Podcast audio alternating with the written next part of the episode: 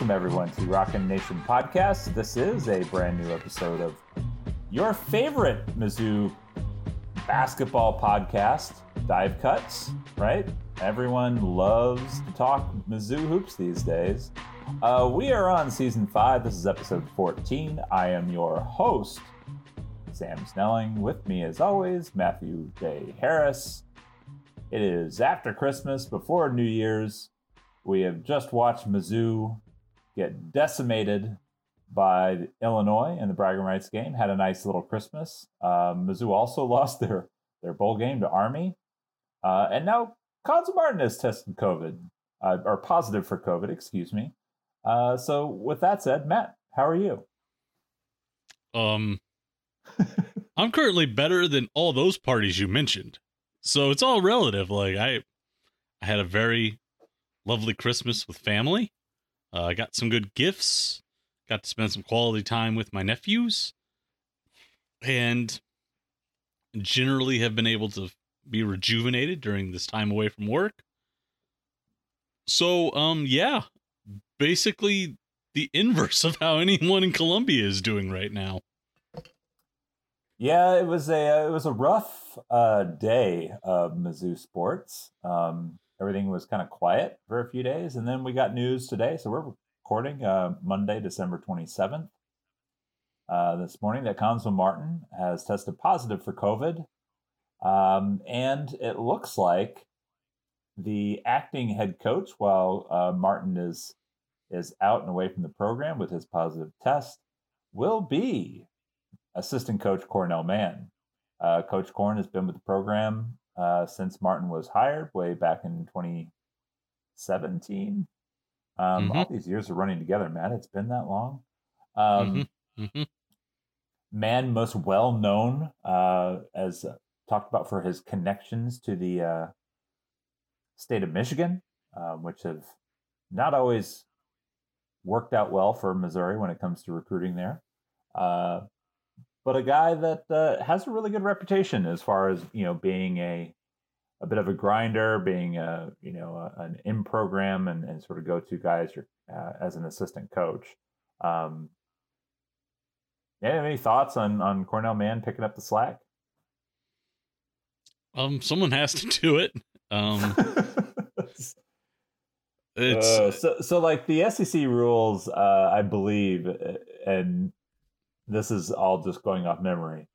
The SEC has stated as long as there is one coaching staff member who is able to scholarship coach players and 7 scholarship players, and you have to play the game.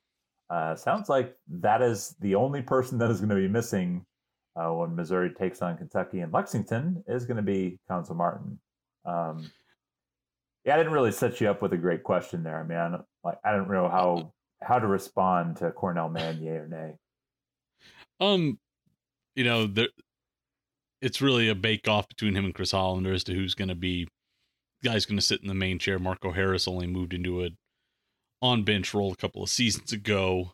So it was really just a question of who do you want to hand the ball off to there. Chris Hollander and Cornell Mann, both grinders, both, sort of long tenured assistants here. Both have, decently established track records at the mid-major and sort of at some high major stops. So it was either way, I think you would have been fine here. I'm not going to pretend to know what, tip the scales in Cornell Mann's favor at this point. It's just, neither, I do think he's in context. Paid. I believe he and Hollander last check were sort of equal in pay grade, but I thought Mann had the edge. Maybe he started with the edge and Hollander caught up. I think that's how it worked. But this I still feel like this is going to be a coach by committee type of situation here. It'll definitely be different though, because you won't hear Zoe screaming down, down, down in some ball screen coverages. So that's going to be different during broadcasts. Or one of my favorite is hands. When you're closing out on closeouts, you could always hear him yelling, "Hands! Get your hands up, dummies!" That's when they were closing out, which they didn't do at some junctures against Illinois. But this is, I think I said before we recorded, this is just about endurance at this point, as in you just got to get through this stretch to get, you know, Martin back on the bench and sort of in that figurehead role. It certainly doesn't help that you're going to have this unfold as your opening SEC game comes at Lexington. So if it wasn't already about just sort of putting your head down and getting through that trip, this news only magnifies that sort of worldview even more, or makes that even more imperative. But just, you know, this is the reality right now, and sort of the world that we continue to live in. And if you consider, again, in context where Missouri is, the program is not on pause. I mean, Illinois canceled its game against Florida A&M on Wednesday, and looks like it's heading into some sort of pause, shutdown, whatever adjective or modifier or descriptor you want to use. It looks like they're probably in worse, you know, shape than what the Illini are. So if it's just Martin being out for a certain, I think though, is it a week now that I think you have to sit? Well, or yeah. CDC changed their guidelines. If you're vaccinated now, and boosted, it's a week that you have to basically quarantine. They've reduced it from 10 to 5 days. Yeah. But it's less about what the CDC is recommending and what the conference is recommending, because the SEC, I believe, actually has some looser guidelines in place for how to kind of do. And my thought is basically they probably have in place something like, if you're vaccinated, you're not going to be tested unless you have symptoms, at which point you will be tested. They will perform testing, then do contact tracing. And, you know, if there are other positive tests that could potentially hold people out. I think there are different schools, and this could pertain to Missouri. It could not. I don't know what Missouri is abiding by, but there are different schools that are doing more regular testing. Right. So that's sort of the question, is what happens with the testing and contact tracing from here on out? Did Martin start feeling symptoms after the team broke for the holiday break and everyone went home? Did Martin, was the team separated and not in close contact? And then Martin, felt symptomatic, received a PCR test, came back, and now is in the protocol. But the rest of the team, because of its dispersal, was not necessarily considered a close contact in that period.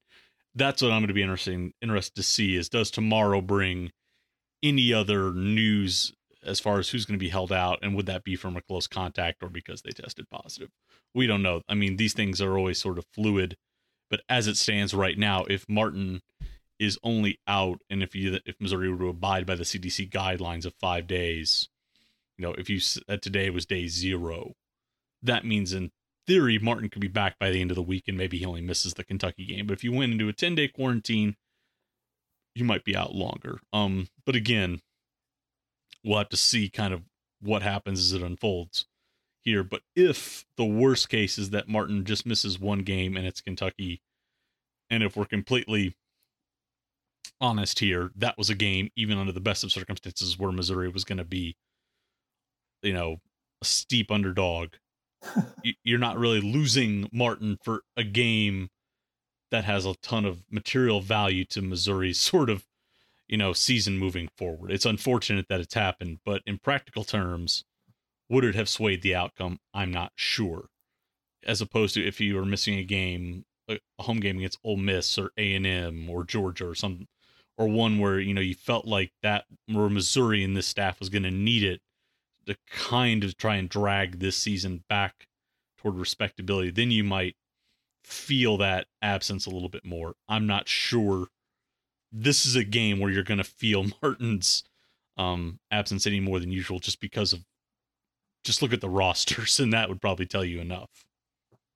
Yeah. I mean, I don't know that there was probably anybody who would have picked Missouri even before the season. And we sort of have seen maybe the worst version of Missouri and and still, you know, projecting whether or not they can go into Lexington and beat Kentucky, something that they have never done.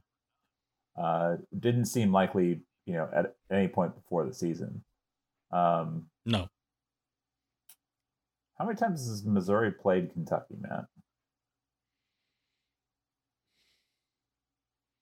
I'm going to say probably at least, they play them at least once every year. So at least 8. I'm going to say they've probably played them 11 times. They played them 15 times, dating all the way back to 1960. Oh, I thought we were just doing since they moved to the SEC. No. So Missouri is 2-13 all time since they moved to the SEC, which was in 2013. 2012-13. Yeah. One win, I think. It was just 1, 2, 3, 4 games before that. 60, 71, 97, and 99. And then every year since then, with a couple times where you had to double up. Number of wins in Rupp Arena? 0. Biggest margin of victory? Oh, God, it had to be Kim's. One of the Kim years. Was it the first year they went there? Or was it? Yeah, Kim's first year, they lost by 49. Yeah. The next year, they played them decently. That was the Keanu Post, Devin Booker block game. Yeah, Most fans may not remember a lot from that game, but they will remember that highlight. And then the next year, they lost by 34 at Kentucky. Yeah. Since then, they lost by 21.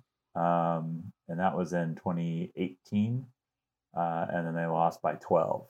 And that was in 2020. So not a terrible loss a couple years ago, but overall, Missouri just doesn't go into Rupp and win. I'm expecting this game to be pretty ugly. Yeah. Illinois might have been a precursor of that.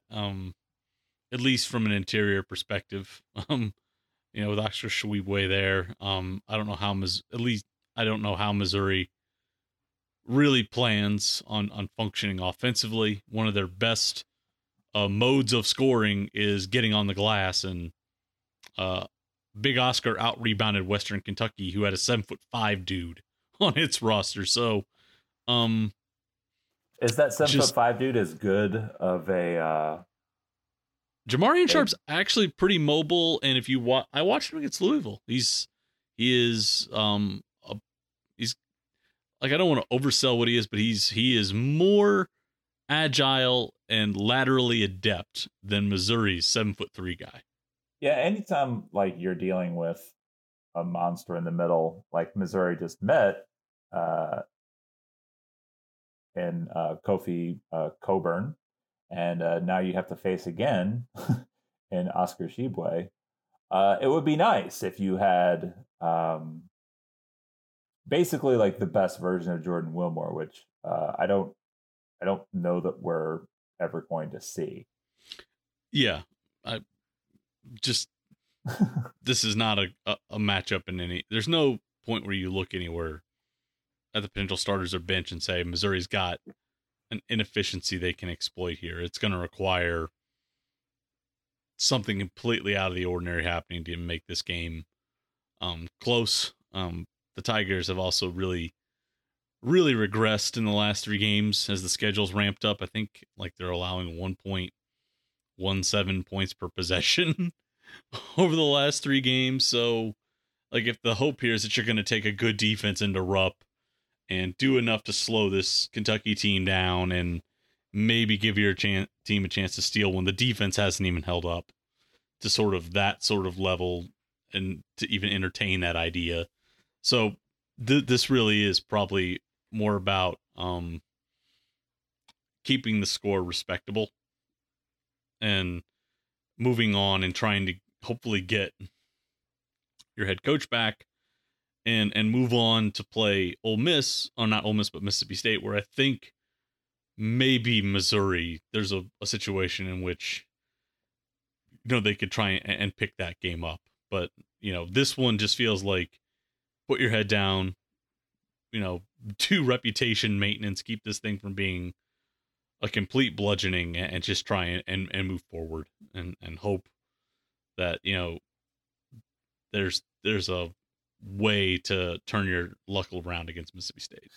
I feel like this is where Levi needs to insert the, like, sunshine, lollipops, and... Sunshine, lollipops, and rainbows, everything that's... It's going to be, like, really difficult if things keep trending, because, like, you brought up defensively, or the defense, and you have a film review piece coming out.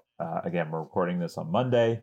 That will be posting before the podcast actually gets posted on Tuesday. So the film review piece will be available for you to read it online right now. Go read it.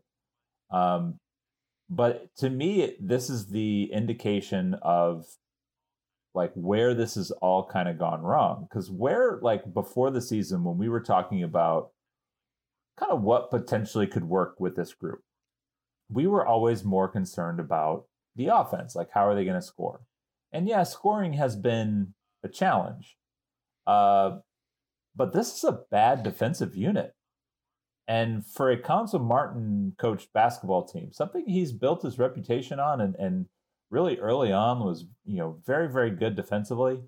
It has just not come together in any way, shape, or form, especially this season at Missouri, because they're poor defensively. Yeah.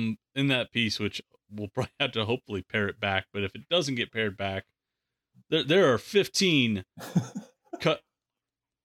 Right now it's like almost 4,000. Yeah, we're going to trim it out, but there are, but if you were to watch the first 30 minutes of that basketball game, there are, if you're using, and again, our standards of what a breakdown is may not mirror the stat, but there are probably 20 possessions where you could raise an issue, or you could like raise an objection, say that's a defensive breakdown.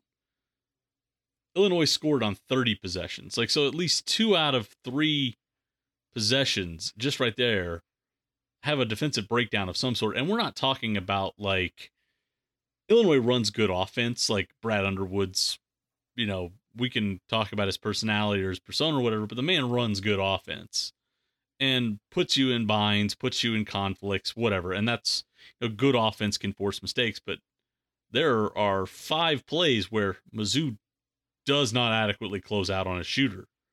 There are 2 or 3 plays where they just flat out lose track of a guy coming off, you know, a series of pin downs. You know, it's stuff that, like, if you're a good defensive coach and you know you're playing a good shooting team, you would expect your off-ball guards to know how to trail or lock and trail on a shooter, and Missouri didn't do it. Like, there are just things you see where you go, that's not scheme, that's just poor execution. Or there are 2 plays where, you know, it's Trent Frazier and Amari Davis goes under a ball screen.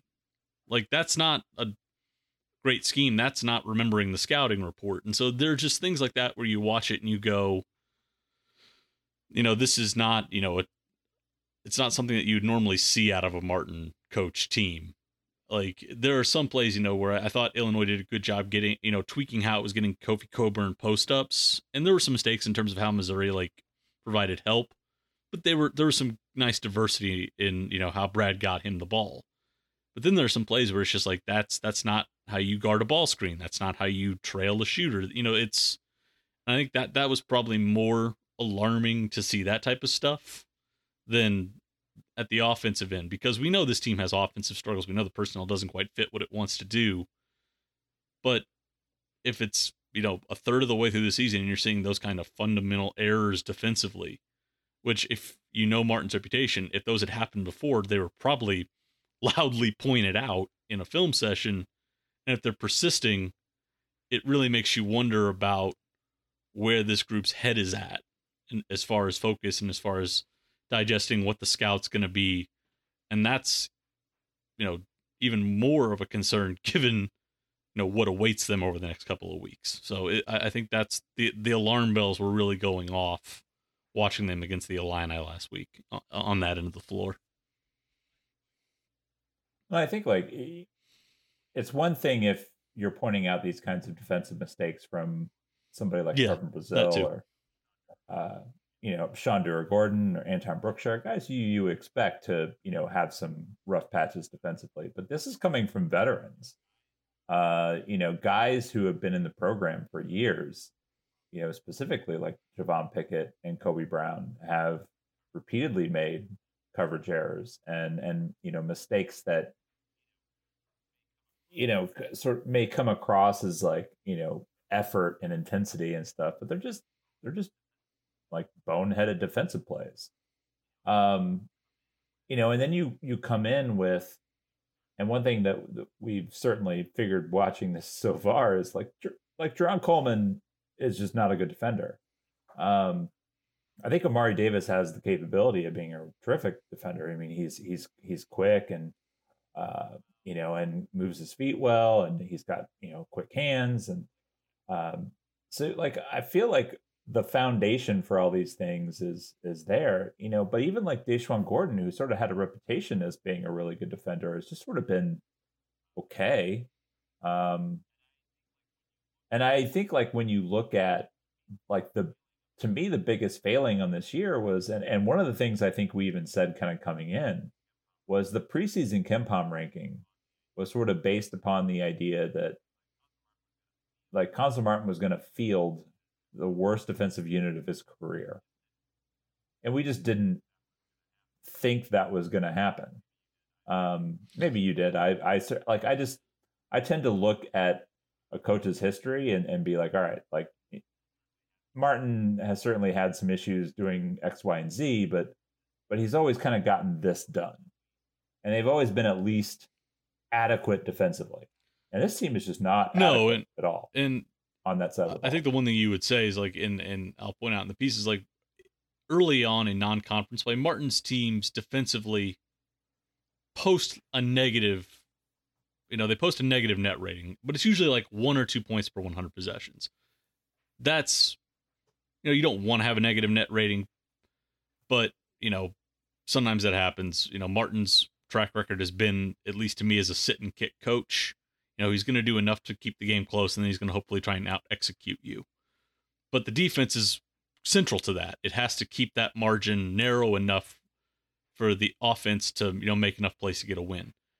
Missouri right now in, I think games against KenPom top 100 teams, it has a minus 17 net rating. It's 17 points for 100 possessions worse than those teams. I think it's also like giving up like 1.06 points per possession. That's up there with the worst of Martin's tenure. Like it is fundamentally not keeping Missouri anywhere close to shouting distance against anyone with a pulse at this point. So like in the past, I could understand people who say, Martin plays, Martin's approach is, more reactive than proactive. And I would have agreed with that. I would have said, he wants to defend. He wants to rebound. He wants to he wants to win a lot of the little micro decisions in a game that, narrow the talent gap. And then he's going to out execute you. And when he got to Missouri, the hope was, okay, what happens if you give that guy superior talent? But this always baked in the idea that Martin was going to have a reliable, consistent defense that could execute a scouting report. And he does not have anything close to that right now, or at least that. And he really has had that like every year, like even in year two where like things got ugly, they were 51st in adjusted defense. Like, right. They were actually better in his second year than they were in his third year. As far as like, the ranking is concerned. And like, and so like, I think that's one of the things like right now they're, 130th. Obviously I think there's still some, baked in numbers on that ranking. I would think that's probably like, not going to get better. As they, they face more consistent higher end teams.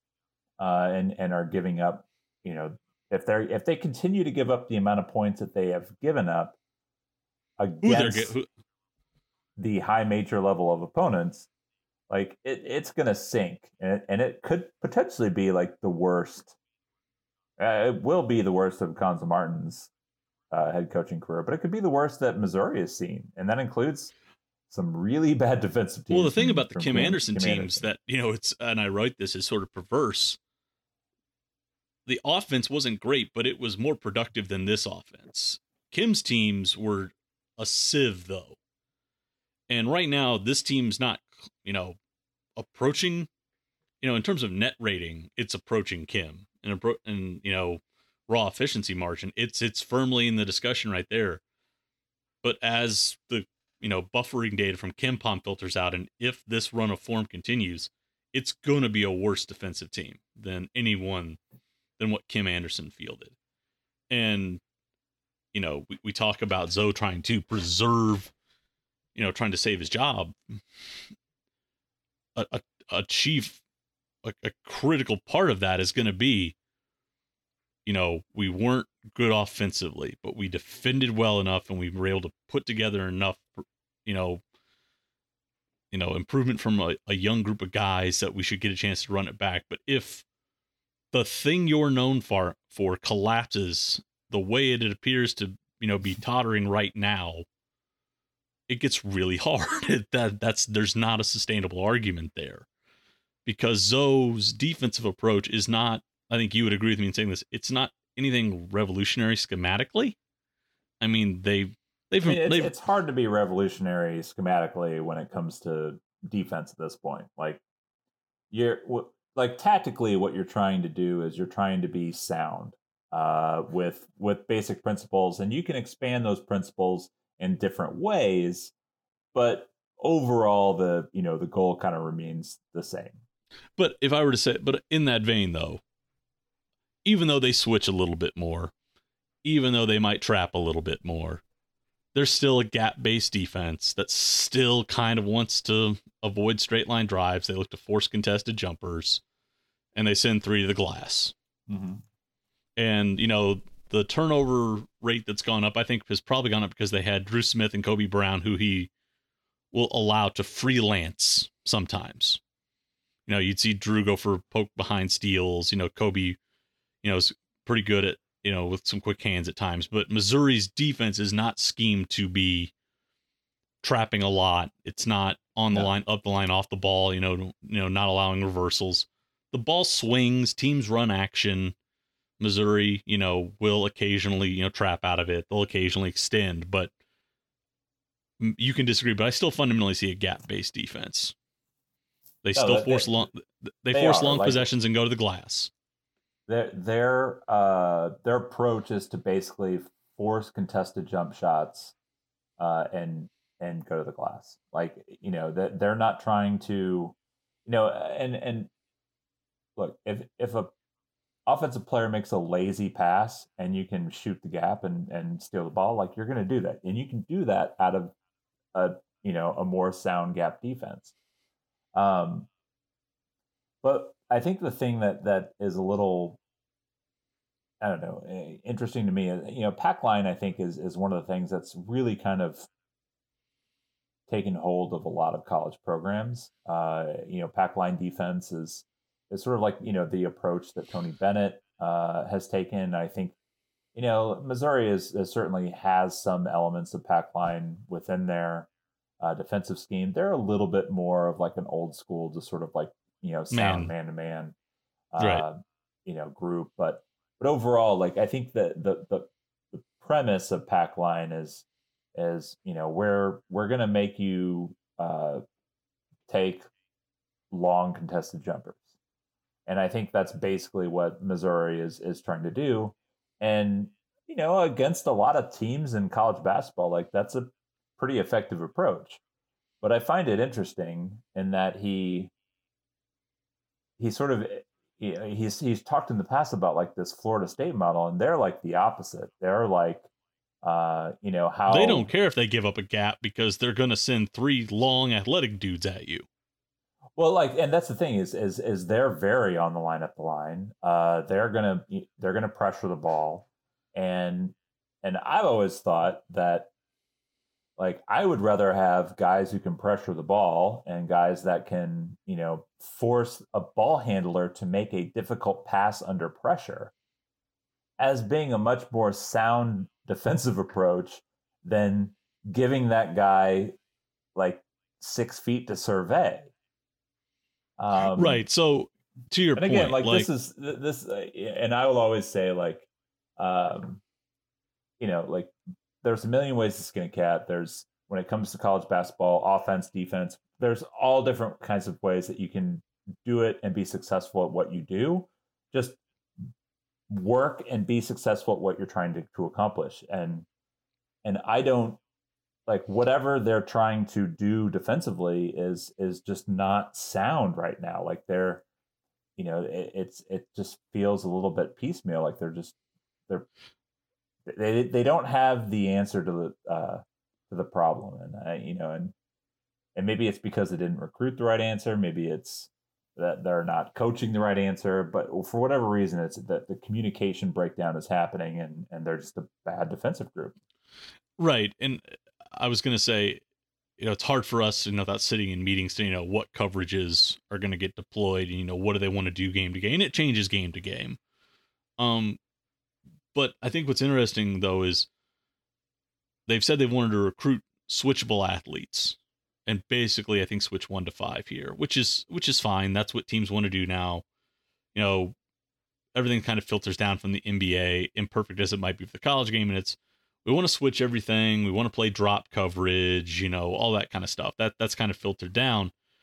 But it, like, when I watch Missouri in ball screen coverages, it's just like they, from action to act, like, you might see the action 3 times in one game, and how Missouri defends it is different every time, and the outcome is still the same. So it's just, it's hard for me to see what, you know, consistent principles hold here.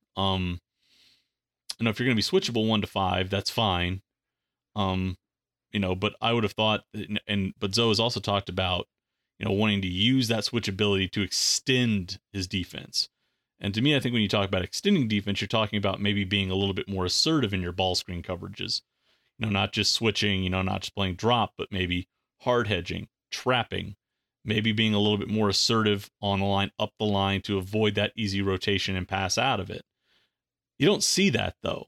It seems like they've gotten guys who kind of look like 1 through 5 guys, but they don't really get deployed that way, and they still don't want to be risky, you know, away from the ball and give up that gap integrity. So it's just, it seems like they're willing to do that up into a point, but it doesn't really work. And it compromises some other areas that, you know, they've usually been pretty sound in. Like, it used to be Cuonzo Martin teams, you know, maybe they weren't always in position, but by God, they were going to close out on a shooter. And now there's not closeouts getting made, you know. Mark Smith was not always like the most athletic dude or bursty guy, but, you know, Mark Smith, you know, same went for Dru Smith. Neither of those guys, you know, you'd say had burst or bounce, but they had enough good timing and enough athleticism to lock and trail shooters off the ball. They could do those things that sort of consistently enough that sort of offset, you know, what we might consider to be, you know, some athletic deficiencies or maybe being average athletically. Right now, you see neither of those things. So I think that's been the hardest thing for me to accept, is that what's been recruited isn't maybe being used the right way. It's being asked to do things the old way. It's like you said, it just doesn't seem like there's a real clear conception of what this team wants to be defensively. And I think that matters, because your defense and your offense have to complement one another. And if you're muddled defensively, you know, when you watch this team offensively, do you have a clear conception of what they want to do? I mean, like, it's almost like all the things that sort of worked against Utah, they just, you know, didn't try against Illinois, and they, you know, they kind of went back to a lot of the same things. You know, but, you know, I think, you know, conceptually, like, it made sense to me in the last few years for playing like drop coverage on a ball screen, because you had a center who is prone to foul trouble, and the more you get you know, 6'11 dudes out on the perimeter and defending ball screens, more likely they are to pick up a ticky-tack foul, just, you know, reaching for the ball or not hedging, you know, right. Not sliding their feet well enough, yeah. So once they started, you know, moving Tilmon into drop coverage on stuff, I mean, I just thought like that's a much smarter way to kind of keep him on the floor. And you just sort of make it simple. And then you essentially like your goal is to try to get over the, you know, the ball screen and get on the hip of the shooter just so he can't pull up and take a easy long range look. Yeah, but now they're not even getting over screens. And well, yeah, and I'm just saying, like these are all things that they used to do. Yeah. You know, and maybe part of that is the fact that, you know, you just had a few really, really good defenders. Because, like, you watch Javon Pickett and Kobe Brown, two guys have been in the program, who are, you know, arguably, like, even at their best, were pretty mediocre defenders, right? Now you like you've taken away Mark Smith, you've taken away Dru Smith, you've taken away Jeremiah Tilmon, you know, and Tilmon maybe isn't a guy you want, you know, guarding ball screens 25 feet from the basket, but you know, 15 feet and in, he was a terrific defender. He's a really good rim protector, and like so those guys are gone. Like Drew Buggs, I realized like.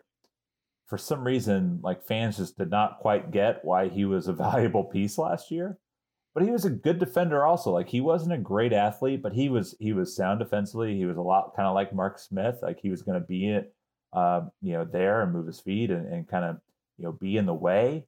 You know, Xavier Pinson was an awful defender, but I feel like if you have three really good defenders on the floor. And two really not good defenders, like you can still field a respectable defensive unit. Missouri did, and so they basically took like all of the good defensive players left. They had two mediocre defensive players, and Kobe Brown, I think, should be better than he is. He's also often playing out of position, and I mean having to defend. I mean, and this is like goes against like the things that we. Always sort of expected to know about Zoe and his game planning was like their game planning was always really good. And the That's number of Cockburn, times like Kobe crap. Brown was caught on the backside of Kofi Cockburn, like I don't make him throw it over the top. You can't allow a 7 foot 300 pound like built like he was just, you know, carved out of granite post player, a free catch on the block. Especially with the way that they call the college game, and you're 6'7", you know, what's Kobe weight, like 250? Yeah. You're giving up. He's a strong dude, but he's not like Kofi. And you easily get bullied in that situation. And, well, I think the hardest part about that, well, it was, and Illinois figured out pretty quickly how to win. Like early on, Illinois kept trying to like scheme post touches, just straight entry plays. That didn't work, so they'd reverse it. They'd go into a chase action, get a shooter open, and just bury Mizzou from deep. But what they figured out was lift Kofi, pull Kofi out, have him set like they'd put, you know, it in a they'd put it in a weave action or a ball screen action.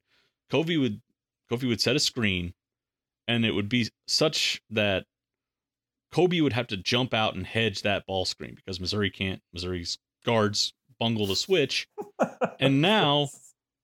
And now you've got Kofi diving to the block with nobody there. And now you've got to have Kobe Brown not only hedge, but now recover back, try and fight with Kofi on the block. And that's a losing battle. So he's like, okay, I'm just going to get backside of him. That's how Kofi would get the high side. And then the worst part on that is Missouri applied zero ball pressure. Absolutely no ball pressure. Like the number of times that like Illinois was able to come off a handoff or off a screen. And like there were two instances where Jaron Coleman's 6 feet back, not applying any pressure. Kofi's got a deep seal and Jacob Grandison just goes, okay, yeah, throw a one-handed bounce pass into the block bucket.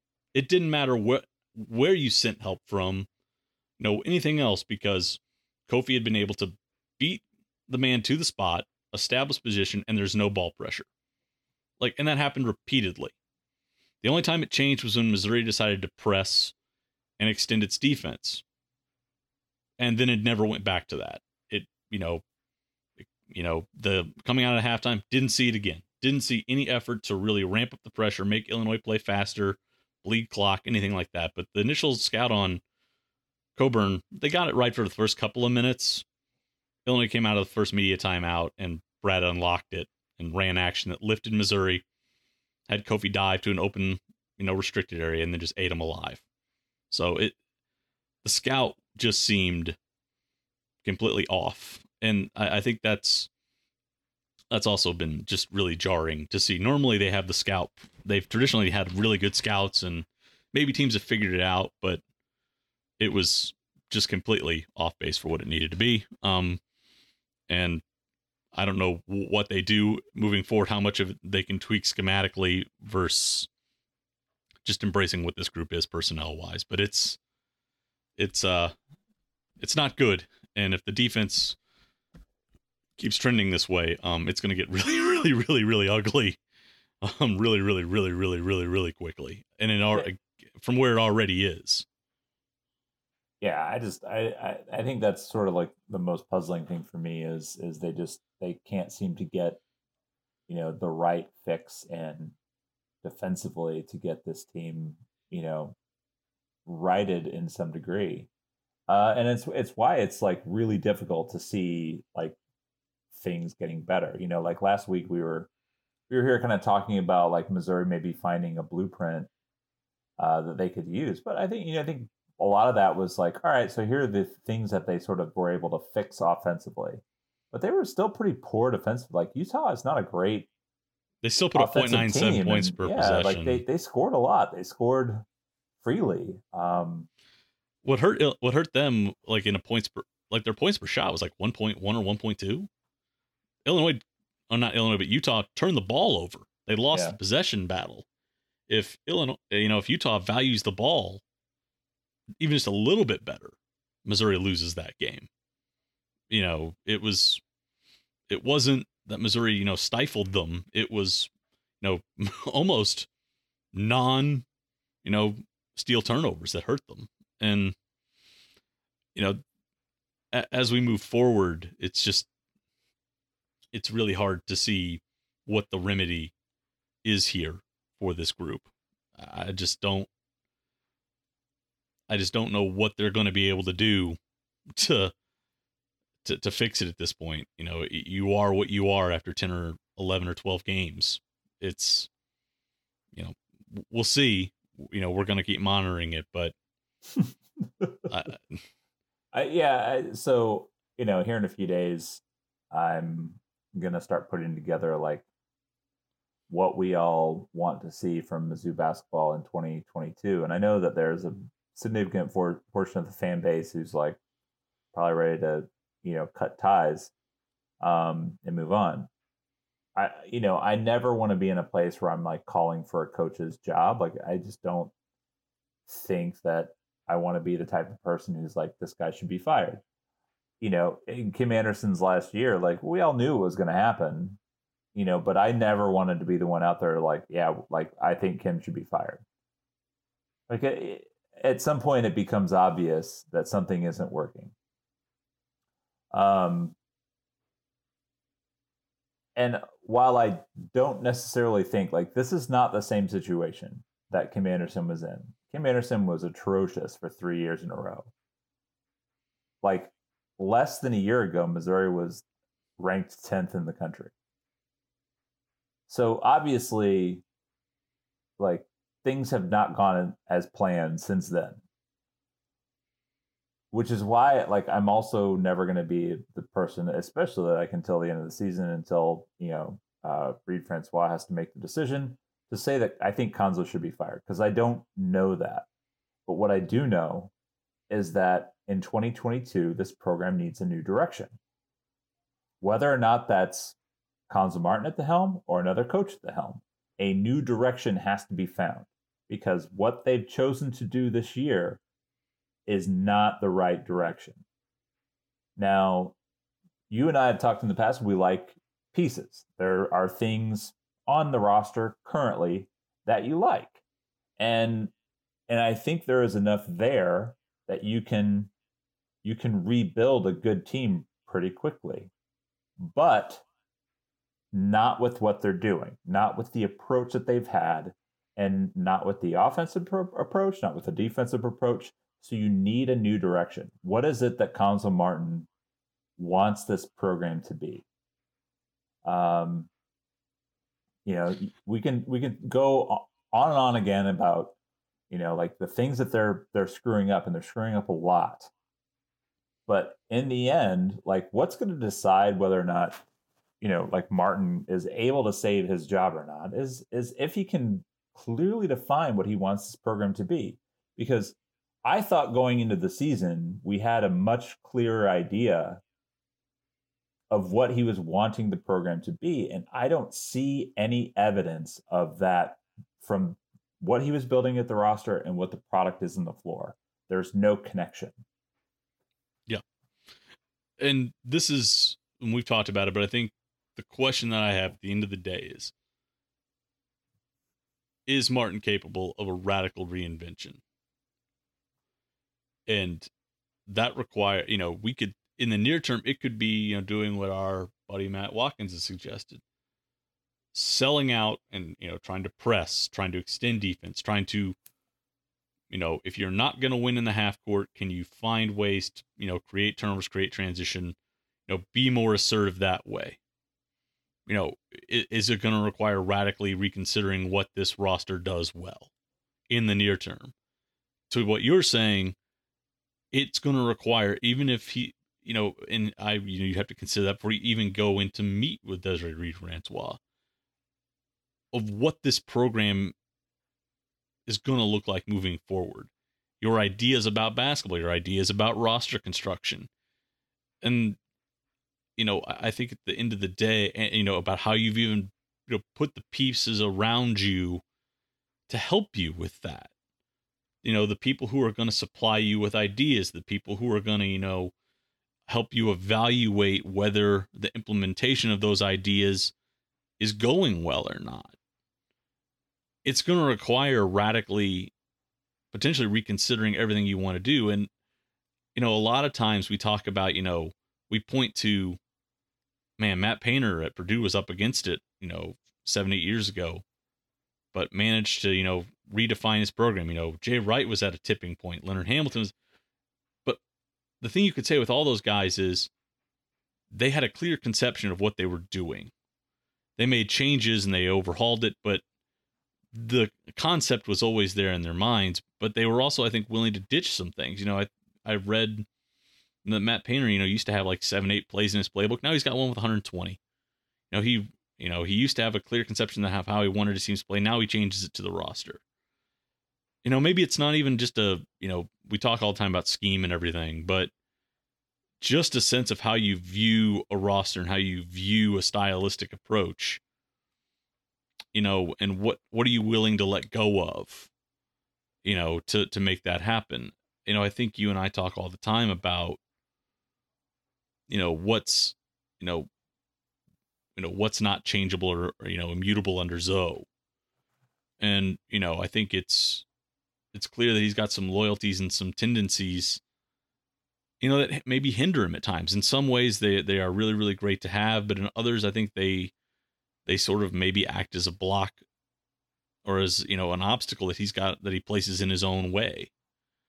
And if you're going to recognize that and change that and find people who will challenge you and help you find solutions and evolve, that's good. But you have to be open to that. And, you know, Zoe seems incredibly intelligent, incredibly thoughtful, but is he going to be willing to compromise some of those facets? I don't know, but I agree that as he goes into 2022, the impetus is clear. He's got to do it, or, you know, something has to change in his approach.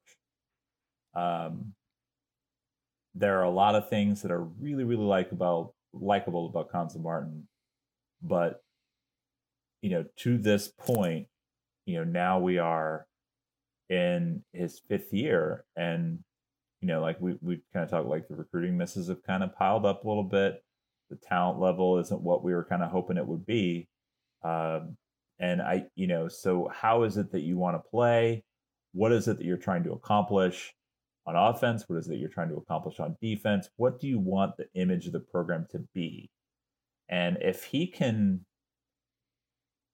if he can articulate that to the AD, there's a reasonable reason to think that he could be back. But at some point, you also have to see the evidence. And I think all off season, you saw the pieces kind of being put into place. And you're like, okay, I don't know if this is going to work, but I kind of see what they're going for. And then you watch the product on the court, and it's not at all what it was supposed to look like, when you saw him putting these pieces together. And I think that's sort of where, where I'm at, and realistically we're going to have to, sit through the next couple months of watching this, before we have a real clear answer. And I don't know, I think Kentucky's going to get ugly. I think they get Mississippi State at home. They get Alabama at home. Mississippi State is a week after Kentucky, right? Yeah, week after Alabama. Yeah. Both home games. Let's wrap this up. I don't know that we need to say much more. Do you have anything else you really want to get off your chest? What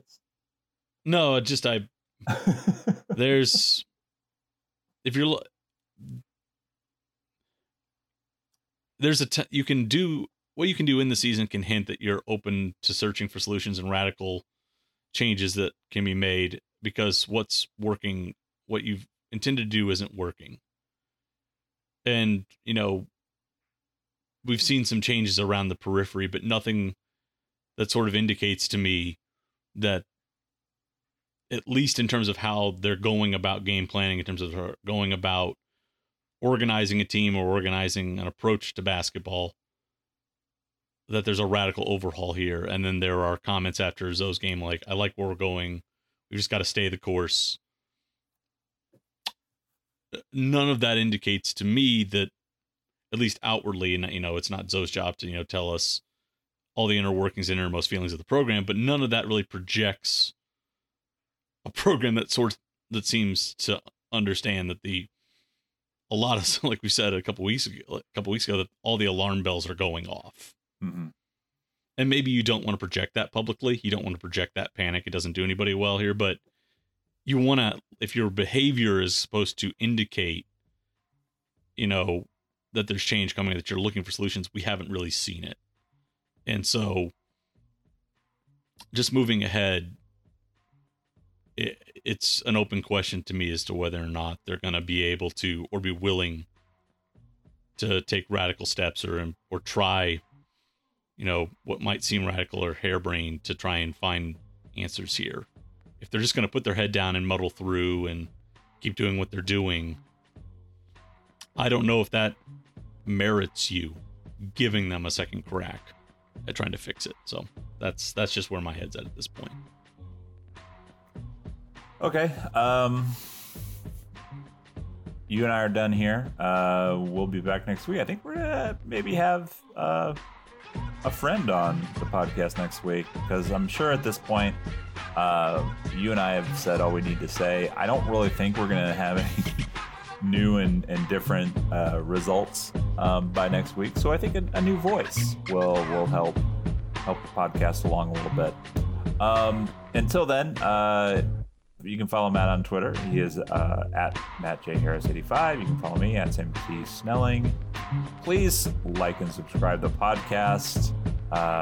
You can find it anywhere you would normally find podcasts. If you subscribe, it'll just beam directly to your device and all that kind of fun stuff. You can listen to us right away. That's it, man. I hope you're listening to Before the Box Score. Also, those guys are doing a good job. Nate is apparently getting into a night ham, so that's a whole other thing that's happening tonight. And I'm gonna go get into some whiskey, Matt, because that's what you do. It's been a thing, and I'm ready to do it. So for Matt, I'm Sam. We'll be back next week. And until then, thanks for tuning in.